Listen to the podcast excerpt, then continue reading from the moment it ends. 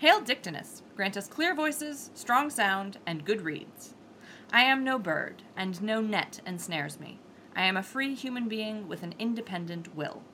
Welcome to Queer Magic, the 193rd episode of Three Pagans and a Cat. Our opening today is courtesy of 19th century author Charlotte Bronte. You may call me Ode. Merry meet, my name is Gwyn, I'm Ode's mother, and Charlotte Bronte. Mm-hmm. I like her. That one's actually from Jane Eyre, I think. Oh, okay, yeah. Housekeeping. Housekeeping. First of all, do we have any housekeeping-y stuff? Well, I will have some announcements upcoming for August, but I need to get the details together. Okay. So, anticipation. Warning up front. Yep. So, Gwyn and I are going to talk about the Roe v. Wade overturn for a minute here during our housekeeping. It's not going to be what the whole episode is about. Nope, we made that decision. We talked about having a whole episode about it, but we decided no. Nope. It would just be us ranting for an hour. Yep. We'll restrain ourselves to just talking about it during housekeeping. But that's what we're going to talk about for a little bit. Yep. So if you don't want that, tune out and tune back in and when we're done with housekeeping. Right. That's right, because everybody has their opinions and ours are very strong. Uh-huh, yeah. For those of you, especially outside of the United States, who may not have heard, the Supreme Court pulled the trigger on overturning the Roe v. Wade decision. On Friday, June 24th. Yeah. I'm still sort of processing this because I found out that it was happening the day that my work week starts. Yeah. So I've been living in the surreal hellscape of going to work like it's normal while millions of people are having their bodily autonomy threatened. Yep. And I heard about it in just sort of the words floated past me because I'm in training for a new job. Mm-hmm. And I heard the words Clarence Thomas and I thought, oh, shit. Yeah. Oh, shit, what's happened, and found out after work. Abortion is banned in many states in the United States right now, is under threat in many more states in the United States right now, and Clarence Thomas, who is one of the justices on the Supreme Court, in his concurring opinion, laid out a list of other rulings he thinks the Supreme Court should overturn, including decisions that guarantee the lack of state interference in same-sex marriage, in same-sex sex, and in contraception. And that's just the beginning. Yes, it is. Very likely that if those rulings are also overturned, things will proceed along to Loving v. Virginia, which will involve interracial marriage. Which is ironic when you consider who Clarence Thomas is married to. Has an interracial marriage. Yep. And so things are looking pretty grim here in the United States at the moment. My son and I were talking about it, and when I brought up Loving v. Virginia, I explained the reason that Loving versus Virginia and interracial marriage could be at risk after all these years is because it is a precedent, and it's the same precedent that was used to win the rights of same-sex marriage and abortion. All of those rulings rest on an expectation of a right to privacy. Yep. Because the recent SCOTUS decision, SCOTUS is the abbreviation for Supreme Court of the United States, for those of you who are outside of the United States. Because the recent SCOTUS decision overturns Roe v. Wade, and in the process of overturning, the justification they used is that the Constitution does not guarantee a right to privacy, all other decisions that have rested on an implicit right to privacy, which has been, previous to this, expected to have been implied in the Fourth and Ninth Amendments, all other decisions that rest on a right to privacy are now in jeopardy. That's right. So for those people who are like, what's the big deal? Because I actually ran across this on my Facebook page. What's the big deal? People aren't losing any rights, blah, blah, blah, blah, blah. Okay, that's bullshit. First of all, they are. They are losing their rights. They're losing their bodily autonomy. Yes, many states have already had trigger bans in place, so it is already banned in at least Oklahoma, 13 states? Yeah, it's at least 13 states. You can find a list. Yeah. Mm-hmm. There's another 12 or 13 who are pursuing legislation, state-level legislation. They said, I read somewhere, by the time all of this legislation is gotten through, we are looking at abortion being banned or mostly banned throughout more than half of the United States. I believe the count that I saw last for states which will be banning or severely restricting abortion, assuming that their current legislative efforts go through, is 32. and to just put a point on how much these people do not give a shit about the lives of women or pregnant people in general. Tell the story of the woman that you told me, the individual. Yeah, so I don't have a link to the article about this. I've been, like I said, I'm still sort of catching up because this all happened right as I was starting to go to work this week. But I was told of an instance of a woman who went to her ER at 11:30 on Friday, which was the night that the SCOTUS decision is handed down, with an ectopic pregnancy. During the 9 hours that it took for her doctor to work with the hospital's lawyer to find a loophole that would allow him to remove that ectopic pregnancy, it ruptured, and she was left bleeding in the ER for multiple hours, waiting for this loophole to be found, because the state she was in had an automatic trigger ban that did not provide any exceptions for the life of the pregnant person. Mm-hmm. By the time she was finally cared for and the unviable, ectopic, dangerous pregnancy was removed, she had 600 cc's of blood in her abdomen. So she could very easily have died. And for those of you who don't know what an ectopic pregnancy is, it is when the fertilized egg does not make it to the uterus. It implants in the fallopian tubes and continues to grow until it endangers the mother, because you have this rupture that can happen, and you are looking at the loss of life because of internal bleeding. Yep. So it's very serious. And then you've got women who experience miscarriages, who if the fetal remains are not removed or do not pass naturally, that also can endanger a woman. It can and usually does result in a life-threatening infection called sepsis. In fact, in 2012, what finally pushed Ireland over the edge to legalizing abortion in Ireland was a case of fatal sepsis of a pregnant woman who had a miscarriage, and the laws in Ireland did not permit the remains to be removed from her body at that time, and so she died of sepsis in the hospital as her husband begged them to save her life. Yep. That was what finally pushed Ireland over the edge into legalizing abortion. I watched an interview with Anderson Cooper and an abortion provider from, I believe it was Louisiana. She and her staff at a women's health, reproductive health clinic were doing their best to get as many patients as they could through the door and have procedures done that they needed to have done. She said that there were people waiting in the parking lot from 3 a.m. because they knew that it was coming soon. That the ruling was coming soon.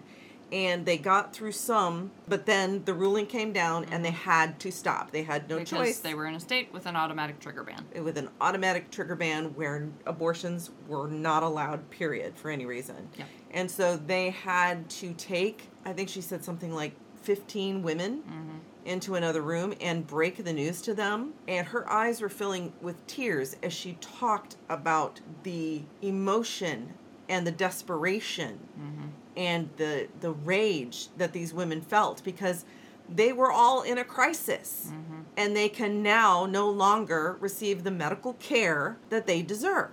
And that they require. So I want to be clear that we're not even, Gwen and I are not proponents of only in the life of the mother. No. Or only for health reasons. I believe that any person who is pregnant and does not want to be pregnant should have safe, affordable access to an abortion at any time for any reason. And that whether it is the pill that a individual can take when they believe they may have conceived, or a DNC, or a DNE, or whatever form it takes. This is a fundamental, or should be, a fundamental right of any person who to maintain their bodily integrity. And this point has been made multiple times, but I'm going to make it here because it's a very solid point. We give corpses more rights to bodily integrity than we now give to pregnant people. That's right. And don't think this is the end of where pro-life is just going to hang their laurels and be happy, happy, happy. No, they're going after contraceptives. Listening to some, as much as I could tolerate, some pro-life people, so-called pro-life people. Call them what they are, which is anti-choice. Yeah. Forced birthers. Forced birther anti-choice people. you know, their next target is to go after contraceptives because they believe that contraceptives can terminate a pregnancy. Apparently, they don't think we should have contraceptives. No. The real reason they don't want you to have contraceptives is so that they can control sex. Yeah. That's all it comes down to. Yeah. It's just punitive efforts to control sex. And this is from a country and a, you know, who can't provide enough baby formula, and now they're forcing individuals to have more babies. Yeah, we're a little unhappy with this whole thing, and we have been saying for months, as many other people have been saying for months, this is only the fucking beginning. Yeah, so I want to talk about some things that you can do to protect yourself and others right now. Yep. The first thing all of you should be doing is getting a VPN and setting it up to protect your privacy. Also remember that a number of devices in your home can be used to surveil you, including your cell phone, your Alexa, all of those things. And we know for a fact that those companies will give data on you, not only to advertisers, but in subpoenas if you are charged with any kind of crime. And do be aware that in many of these states, if it is not already in the law, they're looking to add punitive measures to anyone who assists an abortion.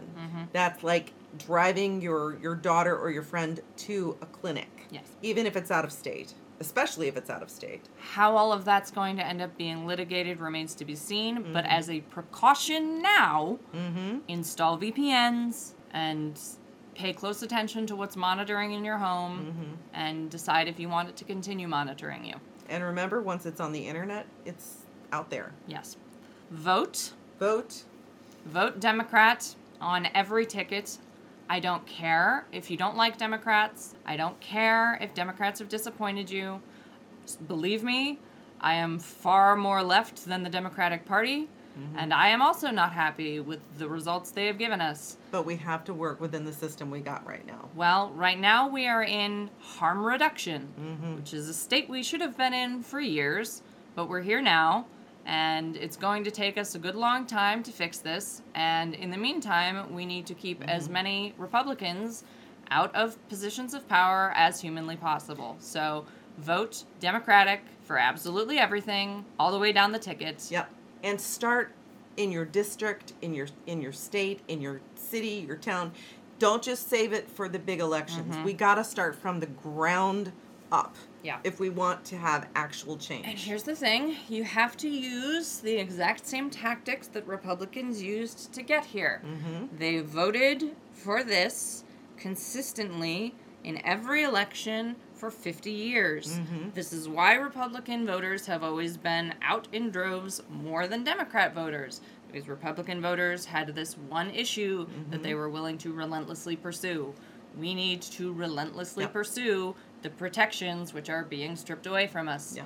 It may take us 50 years, but you have to fight for it. If you don't, they will just take it away.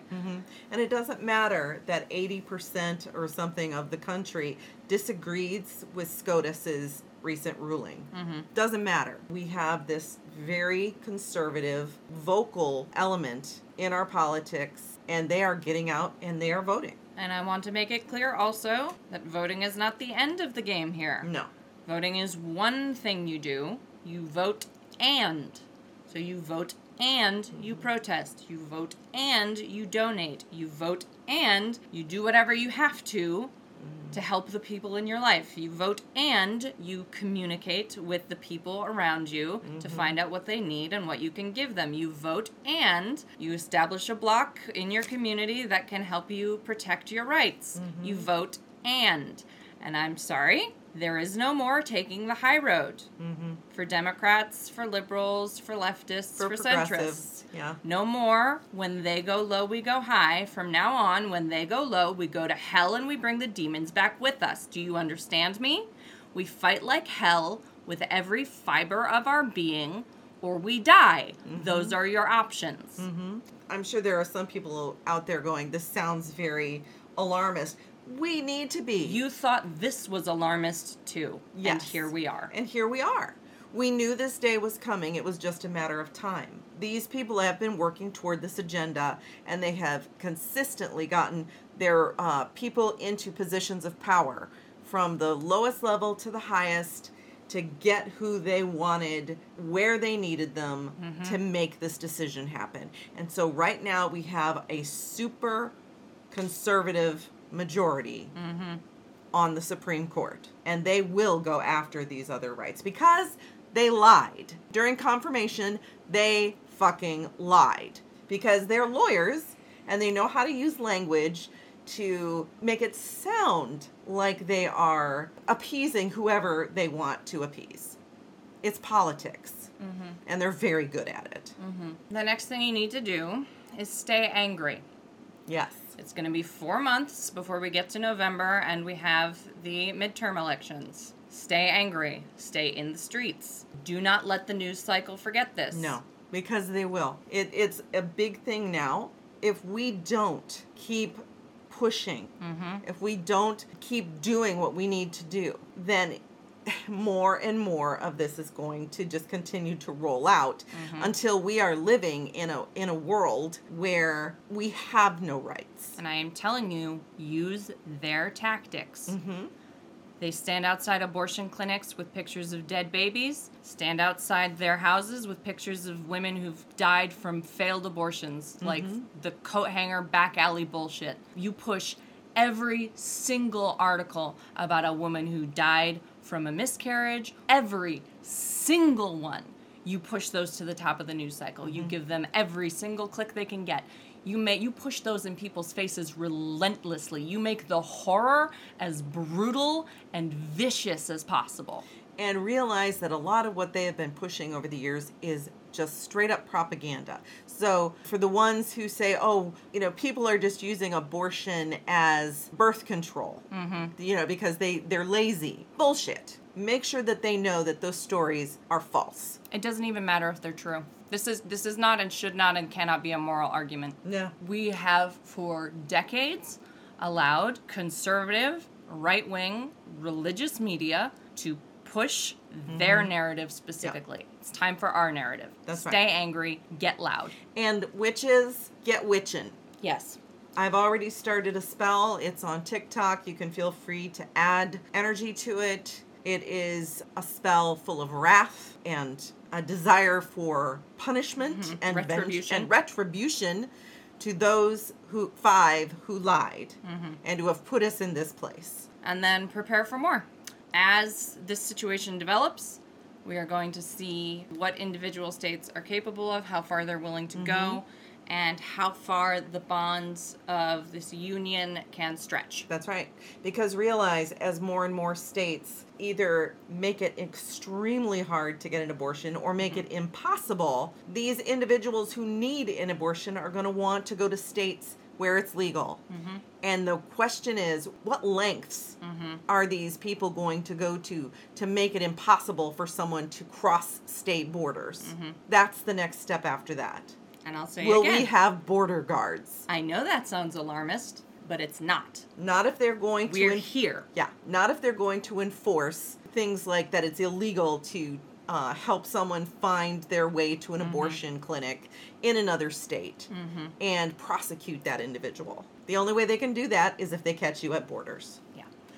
Now, the other thing I want to put out there is that as much as this is a call to arms... Yep. It is also a call for safety. Yes. So if you are in a state which is going to endanger you and you have the ability to leave that state, I encourage you to do so. You will see some people telling you, no, don't do that. That's just going to solidify the red voting bloc.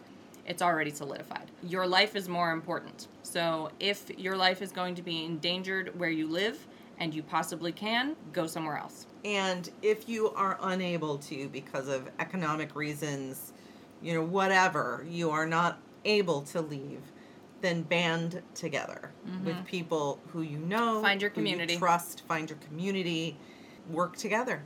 There are going to be auntie networks out there. If yeah. you go on Reddit, our auntie network, there is already an online community that is working to find solutions to these problems. Mm-hmm. And there are those who are talking about creating another kind of underground, mm-hmm. To get people the medical care they need. And eventually, whether that is an abortion or eventually gender-affirming mm-hmm. medications and surgeries, I mean, these are the things that we have to realize are becoming a reality. We're looking at the last 100 years of progress being completely wiped out. Yeah. That's what we're staring down the barrel of. And Darian makes a good point that I want to bring up.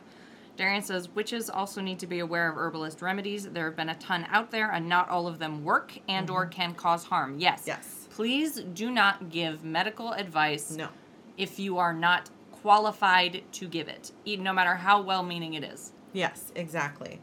I have been studying herbalism for a while now. I would still not feel myself qualified to give advice, especially of this nature, to any woman at this time. And I've already seen a little bit of eating our own happening. I've seen some cis women complaining that this happens because trans people have been asking for more inclusive language, like pregnant people instead of pregnant women. Let's not do that, y'all. Let's focus on the real enemies here. Mm-hmm. All pregnant people, whether they identify as women or not, are going to be hurt by this ruling. That's right. I heard this on TikTok, and I agree.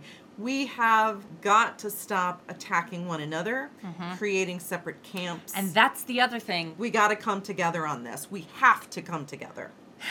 This is another issue where I really need everybody to take a long, hard, academic look at what Republicans have been doing for the last 80 years and do what they do, because you do not find them eating their own. They have the most tribalist, fully integrated mentality I've ever seen. They can hate each other in the streets, but they will all vote together no matter fucking what. And if we don't do that, we will never beat them. Mm-hmm. That's right.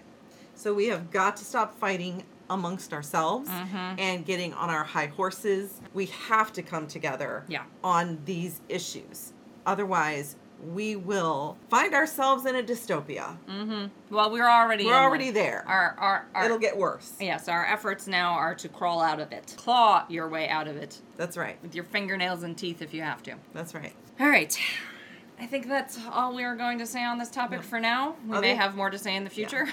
The only thing I'm going to add is, don't let anyone tell you that this is not a big deal. Yeah. Don't let anybody gaslight you over this. Don't let anybody gaslight you, and remember and perhaps remind them that this is a trickle-down effect and it will affect everyone to some degree in the end, even if they don't recognize it now. And Rhiannon Gray says, don't listen to anyone who says it's impossible to change either. Yes, we do not need defeatism right now. We need anger and action. That's right. Anger and action. Oh, and one last thing. I did see, again on TikTok, I don't know if this is just a small grassroots thing or not, but apparently there are some women potentially pregnant people who are planning on July 3rd, 4th, and 5th to dress in black for mourning, the loss of our bodily autonomy, and are planning not to do any commerce that day. And certainly not celebrate the 4th of July. Yeah. No celebrating, no buying things, no working, nothing. If you'd like to participate in that. If you can, and if you still have to work, like some of us do. Right, those of us who are paycheck to paycheck. Yep, wear black. That's what I'm planning to do. Go in full mourning if you can. Yeah. Get very Victorian, wear a veil. Yep. All right. Now, are we going to call that the end of housekeeping? Yes, and we're going to burn some, burn rosemary. We'll burn some cleansing herbs. Okay. Cleansing herbs. Got the rosemary burning a little bit here. Yep. Try to clear the air so that we can talk about queer magic. Yes. Miranda Gray says, time to get to the actual topic. Yeah. Yeah. Yeah. We knew we were going to get into it. We just didn't want to make it a whole episode. And we made it half of one. Yes. So close. So we did well. But you've got to understand, we have been raging about this, as many of you have. All weekend. All weekend. And so in some ways, you're hearing me process this live. Yes. All right. Queer magic. Yes. So, in honor of the final week of Pride. The final days of Pride. Yes, the final days of Pride for our podcast. We're going to be talking about queer magic and how to make your practice more queer and that kind of thing. One of the first things I wanted to talk about, I guess, was sort of the difference between inclusion and affirmation. So we often see a lot of people talking about in the pagan community that it's a very queer inclusive space, meaning that queer people are welcome to be present in it, which is broadly speaking true. There are obviously some branches of paganism that are less inclusive or are explicitly exclusive, but as a general rule, many of the paths under the pagan tradition are inclusive, but not as many of them are affirmative. So queer affirmative stance versus a queer inclusive stance would be one that specifically finds or creates space for queer people to celebrate their queerness as part of the practice, rather than just accepting their presence while they celebrate more cis and heteronormative elements of the practice. Right. Does that make sense? Yeah, because as we know, a lot of, within a lot of paganism, especially traditional, British traditional paganism, it is very heteronormative. It is very male, female, gender roles. Very binary. Very binary. Personally, I think a non-binary approach is awesome. I'm still processing and working through these things. Right. Finn says, oh, so being pan doesn't make my practice queer enough? Gosh. No, it actually does. Just being queer means that you are practicing queer magic. I'm more talking right now about, like, paths and traditions and how even though, like... So, like, I've been to many, we've talked about this before, many an open writ that has been inclusive to queer people. Queer people are welcome to be present, but it's not affirmative of queer people. Their experiences are not represented. There's still that sort of binary influence. Yeah. There's still that, in many ways, heteronormative influence. Rochelle says queer-affirming spiritual structures. Yeah. Well, I feel like non-binary can be helpful in that. Yeah, well, and I think a lot of, especially the older and more established traditions, aren't sure even how to go about that because there's been such a binary structure in how everything to do with the practices are designed. Well, for instance, the Great Rite in Wicca is always heteronormative. But now people like Jason Mankey and Christopher Penczak, you know, starting to challenge that. They're challenging that. Christopher Penczak wrote a book called Gay Witchcraft, which is specifically about empowering the gay community, specifically gay men, you know, with a way to practice ritual and magic that affirms their queerness. Rhiannon says, i.e., back to all the talk about how a binary system in your practice can be pretty detrimental to the actual openness of your religion. Just because you let us in doesn't mean you actually show any care to us. Yeah. There's sort of a tendency to say you can be here as long as you don't complain. Right. There is that as long feeling. As you don't expect us to change anything. You can observe, you can participate in whatever way you feel is correct for you, but we're not going to change anything. And so that's a queer inclusive practice. It's certainly not one where queer people are being told to go away. Right. But it's one where queer people, even though they are technically welcome, do not feel incorporated. Right. So the question comes, how does that happen? I mean, for organizations, it has to start unfortunately at a top level, at an organizational level. It involves a lot of rethinking why your structures are designed that way. What do masculine and feminine even mean to you? What's the context for that? Yeah. Which are questions that I think a lot of cis and straight people haven't asked themselves before, so they don't have answers to. Yeah. You know, as I was preparing for this evening, I read a couple of articles first was from Pride.com, the other was from Spectrum South, and both were about how queer community is drawn to witchcraft. And so I think perhaps if heteronormative community, the straight cis community, kind of understood what it is that this pretty much the same things that are drawing them to witchcraft. Those transgressive elements. You know, there are similar. But like one of the things that was said, you know, that witches are often protectors. Historically, they've coincided with times when marginalized populations have felt disempowered. And so if we come at this from maybe a view of empowerment that doesn't have to be heteronormative. I do think a lot of the reason that modern pagan practice is so heteronormative and so cis, is that the modern pagan movement was in many ways a response to the sort of the downstream effects of patriarchy. Mm-hmm. And that's why you see a lot of emphasis on the divine feminine. Right. I mean, that's one of those things that felt very empowering to that marginalized community. Yes, yes. And so they structured modern paganism to cater to sort of, I guess, really the largest marginalized community that there was, which was women who were suffering under patriarchal constraints, and especially who were escaping from patriarchal religions and looking for religions that would validate them in their experiences. And so they really focused on the divine feminine, which meant sort of by necessity having that binary gender system be an important part of the structure. Right.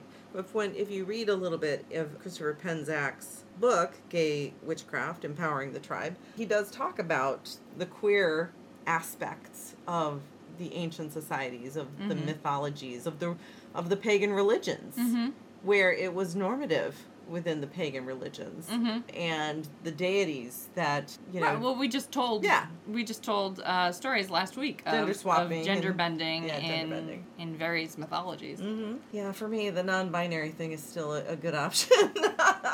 But how would you... So, yeah. I guess here's my question. Yeah.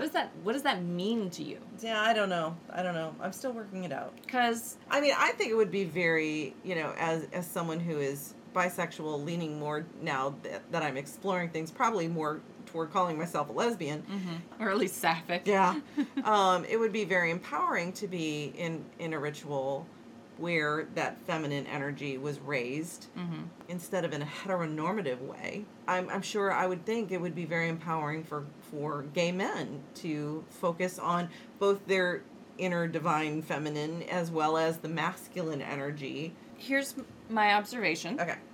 This is a hard topic. It is. It's a complicated topic. And I don't think we're going to come to any, like, final conclusions. No. But this is us just spitballing in the round. You keep talking about the divine feminine and the divine masculine. Right.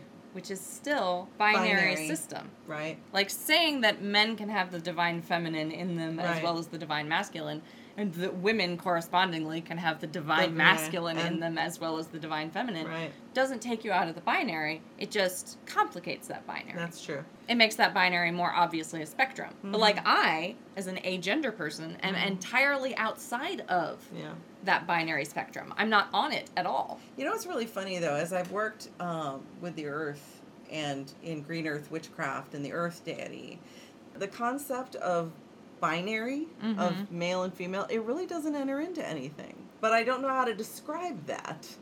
You know what I'm saying? So I think part of the difficulty is the language. Yeah, Darian says, I feel like language is so important and yet can be so limiting at the same time. Language has power but can also destroy curiosity and autonomy. In my craft, I had someone crochet me a goddess, god, and them. It was very cool to have them on my altar. And even when you get into non-binary stuff, right? Like, so non-binary is itself an umbrella term. I'm non-binary because I'm agender, meaning I have no gender. But there are other ways to be non-binary. Right. There are non-binary people who are bigender, who feel they are equally masculine and feminine, or genderqueer people who sort of oscillate up and down the spectrum based on their vibe for the day. Like, there are so many different ways to even be non-binary. It's almost not a thing that you can quantify in that way. So how do we then empower ourselves as queer witches? I think that very much is going to be down to individual practices, sort of assessing what the function of their current practices related to sex and gender are for, what they do, why they're designed this way, and then assessing whether those things have anything to do with sex and gender, and if so, how they can be evolved. And that's going to be a very tradition-specific kind of thing. Unfortunately, I don't think there's a, like, catch-all Band-Aid for that. Right. Now, I do think that solitary witches will have... possibly a way to do this that is not as constricting as yes. those who are in specific traditions may find it to be. Yes, because in a tradition, you have to sort of create a set of rules that everyone can follow, mm-hmm. whereas if you're a solitary, you make the rules. You make the rules. The rules exactly. are whatever you say they are, so for you specifically. So you create, you know, a solitary can create their craft in whatever way that means, and if you are a queer person...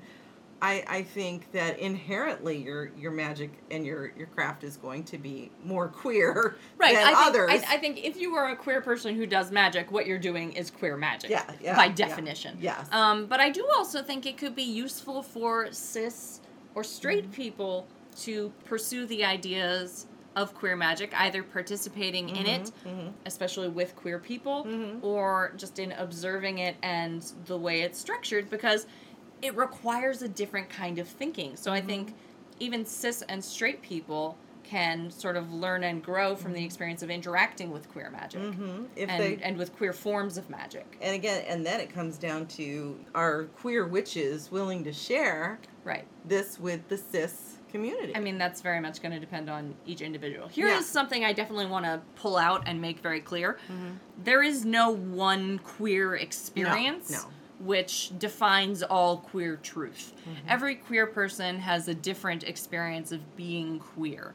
Even two people who are queer in the same way, so two gay men, two trans women, mm-hmm. are going to have different experiences of being gay or trans mm-hmm. in their particular situation in life. So we have this umbrella so that mm-hmm. we can all sort of band together and communicate and have community with each other. Mm-hmm. But like one queer person cannot be the arbiter of all queer experience and therefore queer magic. Exactly. Rana Gray says, nah, Ode, really? Different humans are different humans even if they share one defining characteristic? Who would have guessed? You'd be surprised how often mm-hmm. that is a genuinely held belief.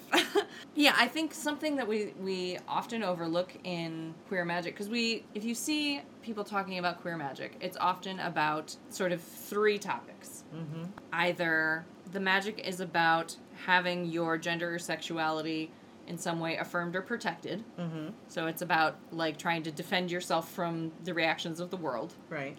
It is about healing from damage you have already sustained from the world, mm-hmm. or it is about in some way grappling with or recovering from trauma. Mm-hmm. And although those are all very important pieces of the queer magic experience, mm-hmm. I think they sort of miss the opportunities for queer magic to be really joyful. I was just going to say the celebration of being queer. Yeah, and to be like, get that gender euphoria in your magic. Yeah, like, get that moment of, like, being at Pride and mm-hmm. seeing all your people and that sort of groundswell of community. Like, so often is felt if you go to, like, a big pagan event mm-hmm. and you participate in a group ritual and there's been a raising of energy. It's that same principle, that joyfulness, that the raising of energy and releasing it mm-hmm. into the universe. Mm-hmm. Yeah, I think we don't celebrate being queer mm-hmm. as often as we should. And I think in part that's because it is still, in many ways mm-hmm. and in many places, still very dangerous to be queer. Mm-hmm. And so it feels like a threatened state. But if you're not celebrating what you are, it sort of curdles inside you. Mm-hmm. It becomes this thing that only poisons and endangers you instead of something that enhances and improves your life, instead mm-hmm. of something that nurtures you. Right. So I think that's something that we need to put more emphasis on, I guess. Mm-hmm. What is beautiful and meaningful and transformative about your practice? Mm-hmm. I feel like cis people mm-hmm. have a better handle on it because it's easy. Right. It's easy to celebrate, like, the positive aspects of being a woman mm-hmm. because there was never any question that you were a woman. Right. Right? Like, that just is something you are. Mm-hmm. No one's ever questioned it. No one's ever punished you for being... Well, you may have been punished for being one, but your existence hasn't been in doubt. Right. So when you find those things to be joyful about being a woman, there's sort of a framework already in place for you to celebrate those things. Mm-hmm. Whereas there's, like, even when people accept or understand that I don't have a gender, they don't see anything about that like, you would celebrate. They're just sort of like, so you have a lack of everything, of all the things. Part of the problem there for me is that you see the masculine and the feminine, especially in the divine masculine and divine feminine senses, being divided up into characteristics. Mm-hmm. So, like, the divine masculine is associated with courage and stability and power and projective force. Mm-hmm. And the divine feminine is associated with charisma and compassion and the receptive force and empathy and intuition, right? Mm-hmm. And so as an agender person, the assumption is that spiritually I have none of that. But isn't that all really definitions created by patriarchal... Well, they're created by cis people, certainly. Cis people. I mean, not even all patriarchy. I mean, some of the qualities ascribed in the modern day to the divine feminine were ascribed to it by women. Yeah. And not even always just cis women. I mean, some trans women as well. Like, those are the things they find validating about being a woman. But then I think of the warrior women, the Amazons, and Artemis, and Hera, and the fierceness, and those things. The complexity. The complexity of these And would you days. Say that, like, those goddesses are channeling the divine masculine in those moments? Like, see, and that's the thing. They're not. They are being true to themselves. Yeah, their femininity is just a different kind of femininity. Powerful, with autonomy that... and is. That is interpreted as vengeful or shrewish or bitchy. You see this too with the masculine deities. Yeah. You see deities like Dionysus being interpreted as effeminate, or Hermaphroditus, who I talked about. He was like the epitome of, apparently beautiful in Greece, of beautiful youth and being effeminate for a male. Like we have Freyr described often in heathenry as being a weak man, or as being a man who is very effeminate, who has feminine qualities. But the truth is that Freyr's masculinity is just a gentle kind of masculinity. It's not that Freyr has a feminine gentleness to him. He has a masculine gentleness to him. Exactly. And that is, unfortunately, in our society and in the views of people, that those quote-unquote conflicting qualities are a problem.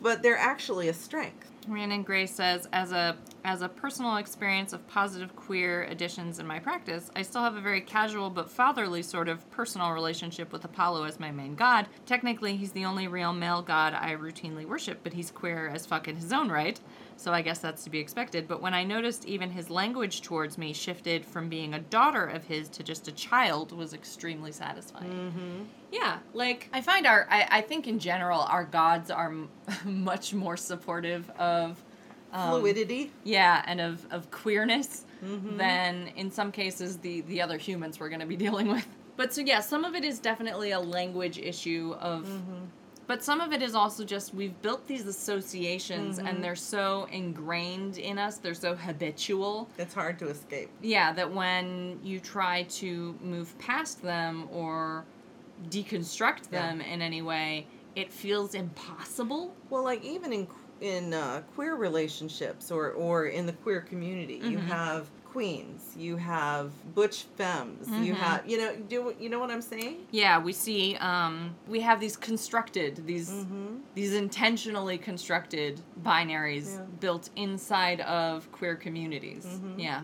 It's funny because when I think of my father, you know, the last years of his life when he was with his husband, even before in relationships, you know, my father was a man of very strong opinions, and I always felt like he was he was masculine while also being feminine.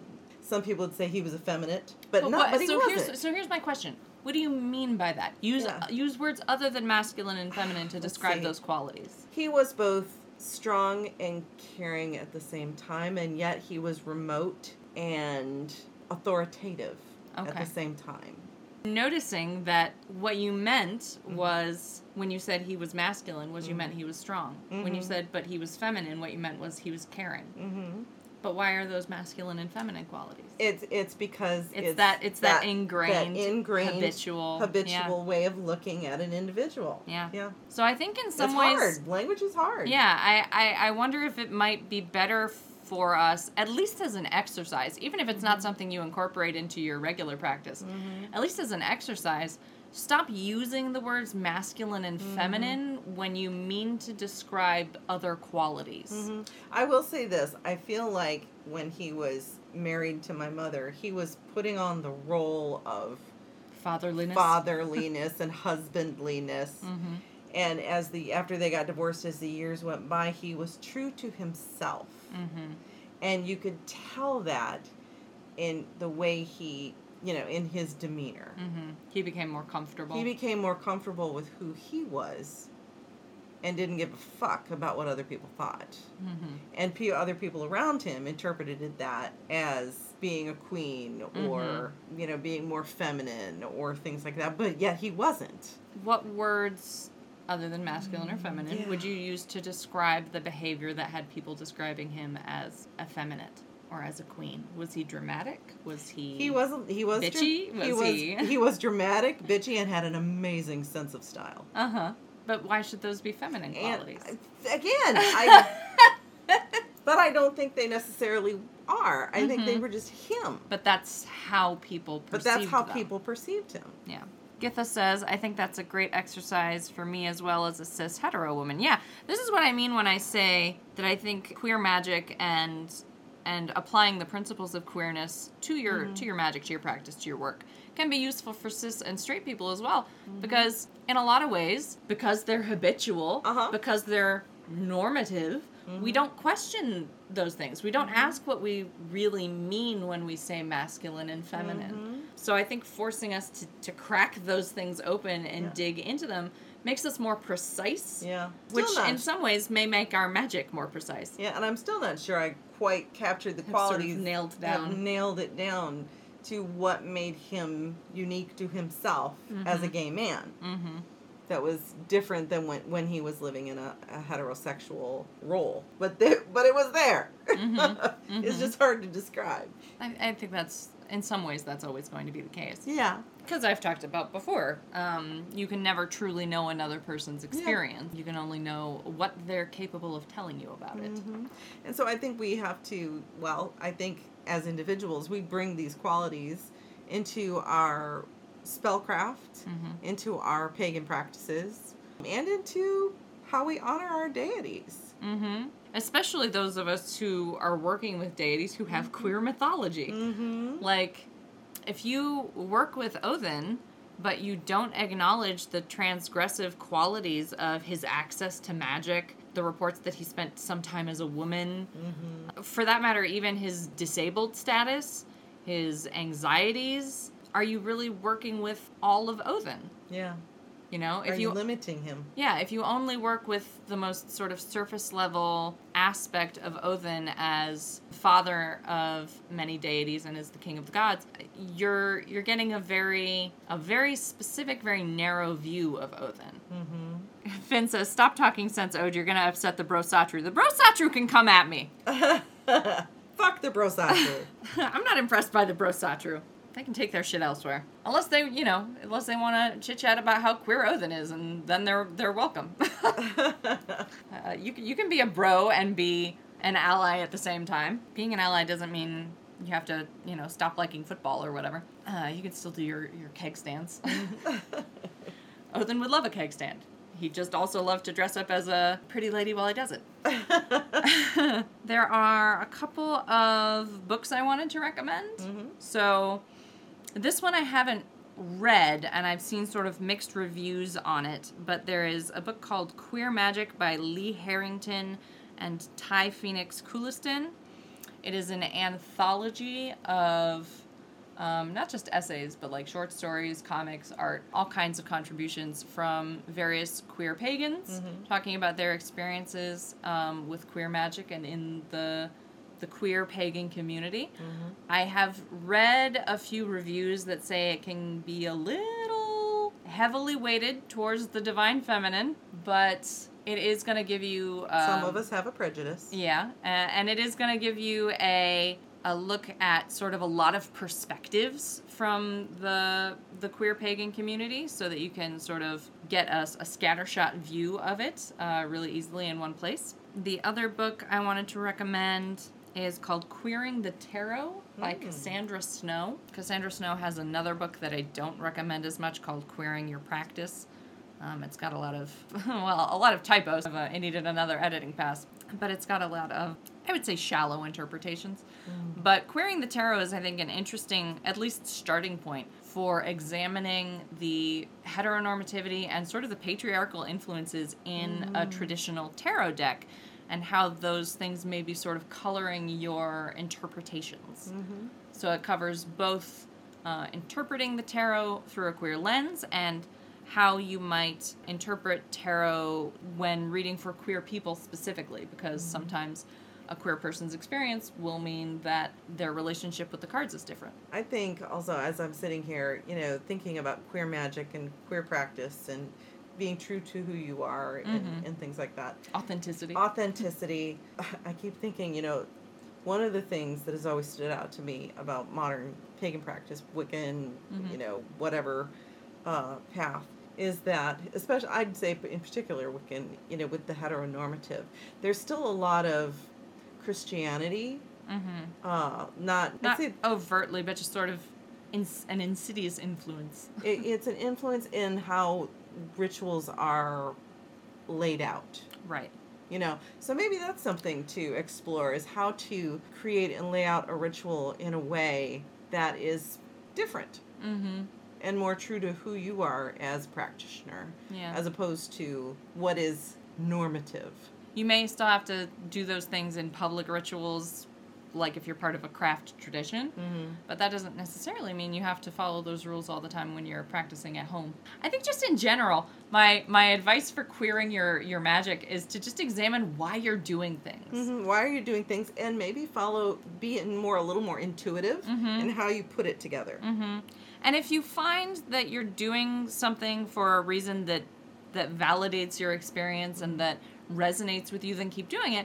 But if you find that it doesn't validate you, or it makes you uncomfortable, or if on further examination you don't even know why you're doing it, and it just doesn't make sense, then consider alternatives. Consider stepping past that sort of easy default cultural framework and finding out whether transgressing a little would be more powerful for you. Because I think a lot of us have gotten to this, witchcraft and paganism have gotten to this point where we have norms inside the community which are so foundational that we don't question them anymore, when sort of the whole point of witchcraft and of modern pagan practice is being transgressive, is pushing against mainstream norms. So why are we accepting these mainstream norms when we're resisting all these others? Creating it within our own spaces. Why are we recreating these restrictions? Rhiannon Gray says, I just also had the thought about Lenormand decks, as I'm not sure there's a wide enough usage for people to really think about. But there are often just a man and woman card that are supposed to represent you or the person you're reading for. Whenever I have to do that, I just use whatever card, Lenormand, Tarot, Oracle, hell, even a business card works, we feel best represents the real you. Yeah, I think that's a good call. And I have had that dilemma in the past looking at Lenormand decks, because Lenormand decks are extremely gendered. Not just even in the man and woman cards, but like the various little animal cards mean like a woman specifically or a man specifically with X or Y characteristics. It's an extremely gendered and extremely heterocentric divination system. And part of that is because it's so precise, but because of that, it's gotten very outdated. So I think Lenormand in general could do with an update. Definitely. Maybe a little queering of the Lenormand. I'm sure someone out there has made a queer Lenormand deck. Probably. So, all right. I think that's it for me. Yeah, and that's it for Gwyn. Me. And hopefully this conversation made sense. Yes. I know it wasn't like super Like, this is what you do. Yeah, but part of that is just because that's not how queerness works. At least it's not how my queerness works. My queerness is anti-gatekeeping. Yeah, yeah. And I think that's important. I think we don't want to create... Yeah, I want people to sort of... structures that you have to... You're not queer if you don't do it this way. Yeah, I want people to break... the restrictions they're already under. I don't want to create new restrictions for them, if that makes sense. Right. All right. We're going to call that it for this episode. Sorry so much of it was housekeeping, quote unquote. Yep. But we will see you all next week. Yep. Hopefully with less news updates. Yes. Something a little less esoteric to talk about. Yes, well, we should be starting a new series next week. Ooh. Which I will tell Gwen about as soon as we turn off the mic. So you can find us on Google if you Google the number 3 and the number... number 3 and the words Pagans and a Cat, or the number 3 and the letters P-A-A-C. We have a website at 3pagansandacat.com. I am on Patheos Pagan occasionally, where I do blog at least once a month. Mm-hmm, mm-hmm. And visit me on TikTok. Yes, Gwen has a TikTok. I probably do more TikTok these days. You probably do, yes. It's because it's fun and it's quick. It's easy. It's easy. Yeah. I don't have to work my brain pan. Yeah. TikTok is low barrier to entry. And you don't have to sit down at a keyboard and type for several hours. Mm-hmm. So that's a bonus too. Yep. We have a Redbubble and a Patreon. If you want to support us, you can do those things. Yep. That's it. That's it. All right. Have a wonderfully wonderful rest of the week. And fight like hell. Don't forget to fight like hell. Yes. Don't get complacent. Yes. All right. Goodbye. Goodbye.